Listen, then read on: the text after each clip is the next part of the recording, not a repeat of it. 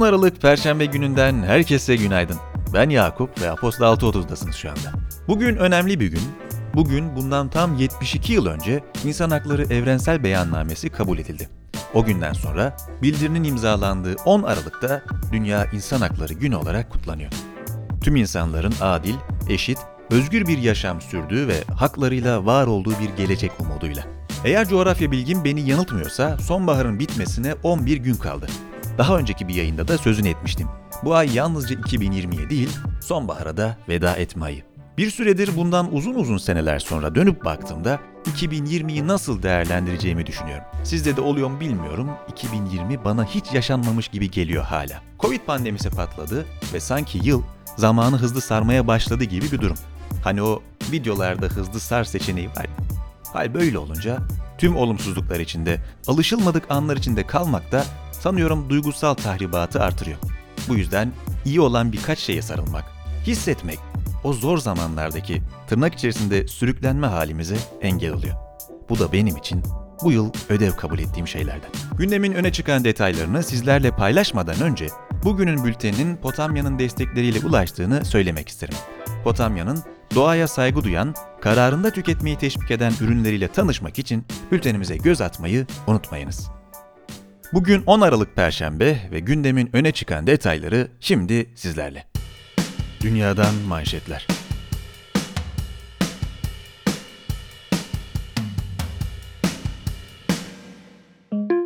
Türkiye'de uygulanacak kitlesel aşılama stratejisine ilişkin açıklamalarda bulunan Sağlık Bakanı Fahrettin Koca, Çin'den gelecek aşının teslimatının önümüzdeki birkaç gün içinde yapılmasını planlandığını, bu aşıdan kademeli olarak şimdilik 50 milyon doz geleceğini söyledi.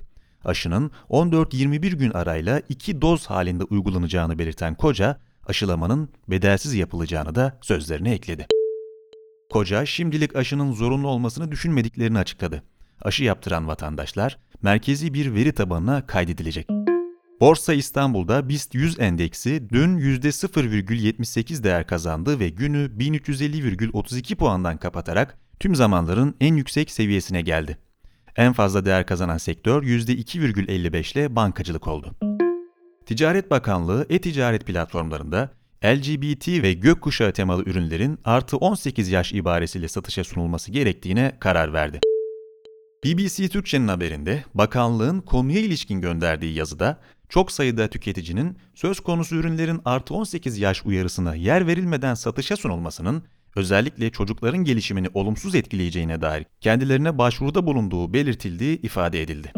2013'te Gezi Parkı protestoları esnasında polisin kullandığı gaz fişeğiyle başından vurularak yaralanan ve 269 gün sonra hayatını kaybeden Berkin Elvan'ın öldürülmesine ilişkin davanın 18. duruşması İstanbul 17. Ağır Ceza Mahkemesi'nde görüldü. Duruşmada esas hakkında mütalaanın açıklanması bekleniyordu. Ancak mahkeme başkanı bu aşamada mütalaanın verilemeyeceğini belirterek duruşmayı 29 Ocak 2021'e erteledi.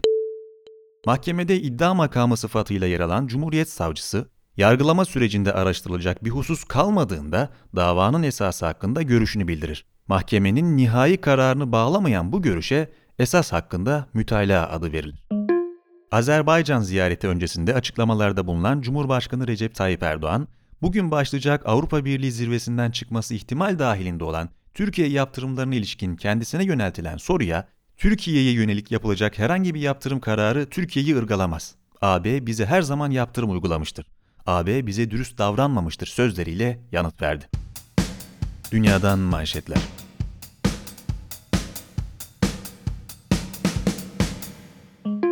Amerika Birleşik Devletleri'nde New York Eyalet Başsavcısı Letitia James, Instagram ve WhatsApp gibi küçük şirketleri satın alarak rekabeti engellediği gerekçesiyle Facebook aleyhine bir antitrust davası açtı.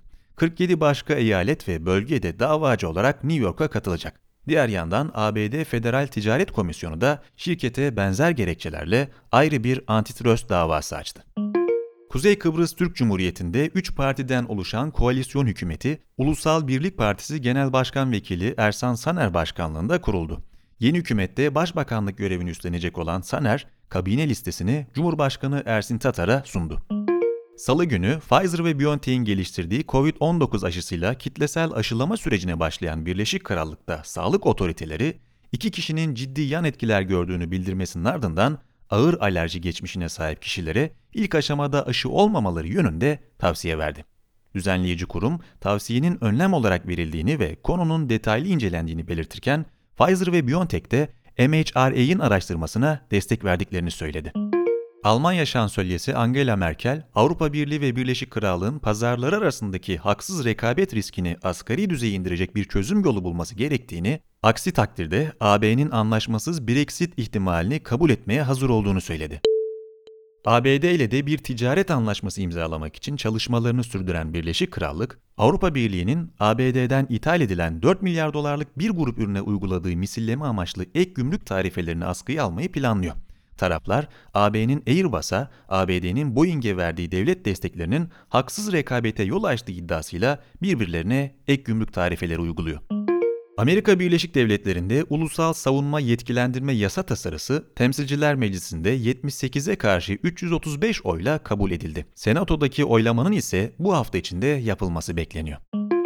Rusya'dan S-400 hava savunma sistemi satın alan Türkiye'ye ABD'nin hasımlarına yaptırımlar yoluyla karşı koyma yasası çerçevesinde yaptırım uygulanması da tasarıda yer alıyor. Tasarı, Başkan Donald Trump'ın kısa adıyla Katsa'da yer alan 12 yaptırımdan en az 5'ini yürürlüğe koymasını öngörüyor. Fransa'da kabine, ülkede radikal İslamcılığa karşı yeni düzenlemeler yapılmasını öngören tasarıyı kabul etti. Yasa paketinde ülkedeki camiler üzerinde kontrolün artırılması, yabancıların sınır dışı edilmesinin kolaylaştırılması ve internetteki nefret söylemlerinin cezalandırılması gibi 50'den fazla önlem bulunuyor. Konuyla ilgili açıklamalarda bulunan Fransa Adalet Bakanı Eric Dupont-Moretti, yeni yasanın Cumhuriyet'in değerlerini güçlendireceğini söylerken, Başbakan Jean Castex de önlemlerin radikal İslamcılığın tehlikeli ideolojisine son vermeyi amaçladığını belirtti. Polonya Başbakan Yardımcısı Yaroslav Gowin, Polonya ve Macaristan'ın Avrupa Birliği'nin 1,8 trilyon avroluk bütçe ve toparlanma fonu teklifinin önünün açılması için Almanya ile anlaştığını açıkladı. İki ülke, AB'nin fonların dağıtımı için hukukun üstünlüğü ilkesine bağlılığı şart koşan teklifini bir süredir bloke ediyordu. Konunun bugün başlayacak ve iki gün sürecek olan AB zirvesinde çözüme kavuşturulması bekleniyor. İş Dünyası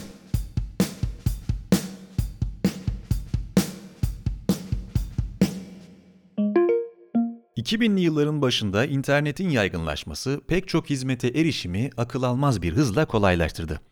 İnternet devrimi yeme içmeden sağlığa, ulaşımdan konaklamaya tüm hizmet sektörlerinde köklü değişikliklere yol açtı. Eğitim de bu değişikliklerden faydalanan büyük sektörlerden biri oldu. Değişen nesiller ve gelişen teknolojiler eğitimde yenilikçi yaklaşımları beraberinde getirdi. Söz konusu yenilikçi çözümlerden birisi de 15 yıldır hayatımızda olan Çek. Öğrencilerin paylaşarak öğrenebileceği ve öğretebileceği bu platform eğitime yaptığı katkıların yanında oluşturduğu etik kaygılarla da gündemde yer alıyor. Kaliforniya merkezli eğitim teknolojileri şirketi Çek, Temmuz 2005'te kuruldu. Çek, lise ve üniversite öğrencilerinin mühendislik, ekonomi, temel bilimler gibi birçok farklı alanda birbirlerine soru sormalarını ve çözümlerini paylaşmalarına olanak sağlıyor. Öğrenciler platform üzerinden dijital veya fiziksel ders kitapları kiralayabiliyorlar ve zorlandıkları derslere yardımcı olmaları için özel eğitmenlerle birebir çalışabiliyorlar. Uzun yıllardır öğrenciler arasında ünü yayılan Çek, pandemi döneminde borsadaki performansıyla yatırımcıların da dikkatini çekmiş durumda. Mustafa Berke Coşkun'un kaleme aldığı yazının diğer detayları için bültene göz atabilirsiniz. Politika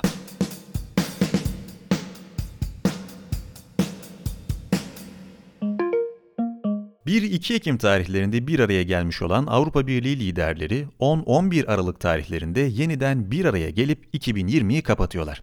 Ekim ayındaki liderler zirvesi dış politika açısından oldukça yoğun bir gündeme sahipti ve Türkiye'nin Doğu Akdeniz'de gerçekleştirmekte olduğu doğal gaz arama faaliyetleri gündemin öncelikli konularından biriydi. Sonuç bildirgesinde AB ülkeleri Türkiye ile pozitif gündem başlatma niyetinde olduklarının sinyallerini vermekle beraber bu ayki zirveye kadar vakit vermeyi ihmal etmemişti. Bugün başlayacak olan zirvenin sonuçları Türkiye'de kamuoyu tarafından merakla takip ediliyor. Öte yandan AB liderlerinin ve temsilcilerinin açıklamaları yaptırım beklentilerini artırıyor.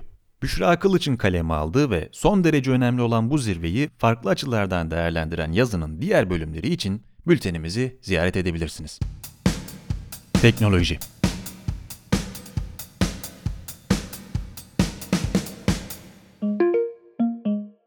Telekomünikasyon yasasının 230. kısmı, namı diğer teknolojik sorumluluk kalkanı, son dönemlerde farklı nedenlerden dolayı siyasi koridorun her iki tarafında da hedef olmuştu. Biden bu yasayı tamamen iptal etmek istediğinin sinyalini verdi. 1996'da telekomünikasyon yasasının kabul edilmesiyle üçüncü şahıslar dolayısıyla içerik barındıran hizmetler için sorumluluktan muafiyet sağlayan Section 230'de onaylanmış oldu. Bu kısım başlangıçta internet servis sağlayıcılarının rolünü tanımlamayı amaçlasa da daha sonra sosyal medya platformlarına da aynı korumayı sağlayacaktı. Bu giriş sizde biraz olsun merak uyandırdıysa Hande Gülsert'in 6 maddede ele aldığı ve ABD'de Biden yönetimi küresel teknolojiyi nasıl etkileyebilir diye sorduğu yazısının diğer detayları için bültene göz atabilirsiniz. Ekipten öneriler.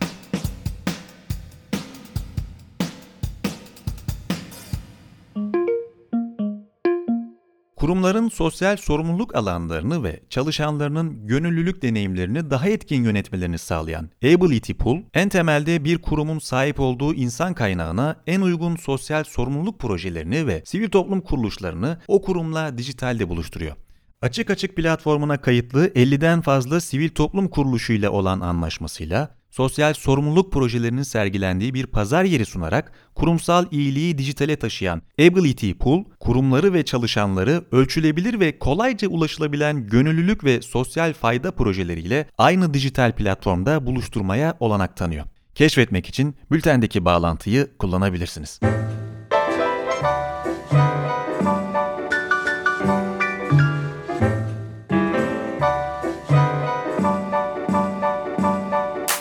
...10 Aralık Perşembe gününün yayınını dinlediniz. Ben Yakup. Bu haftalıkta bana ayrılan sürenin sonuna geldik. Haftaya her zamanki gibi yeniden buluşuncaya dek esen kalın diyorum.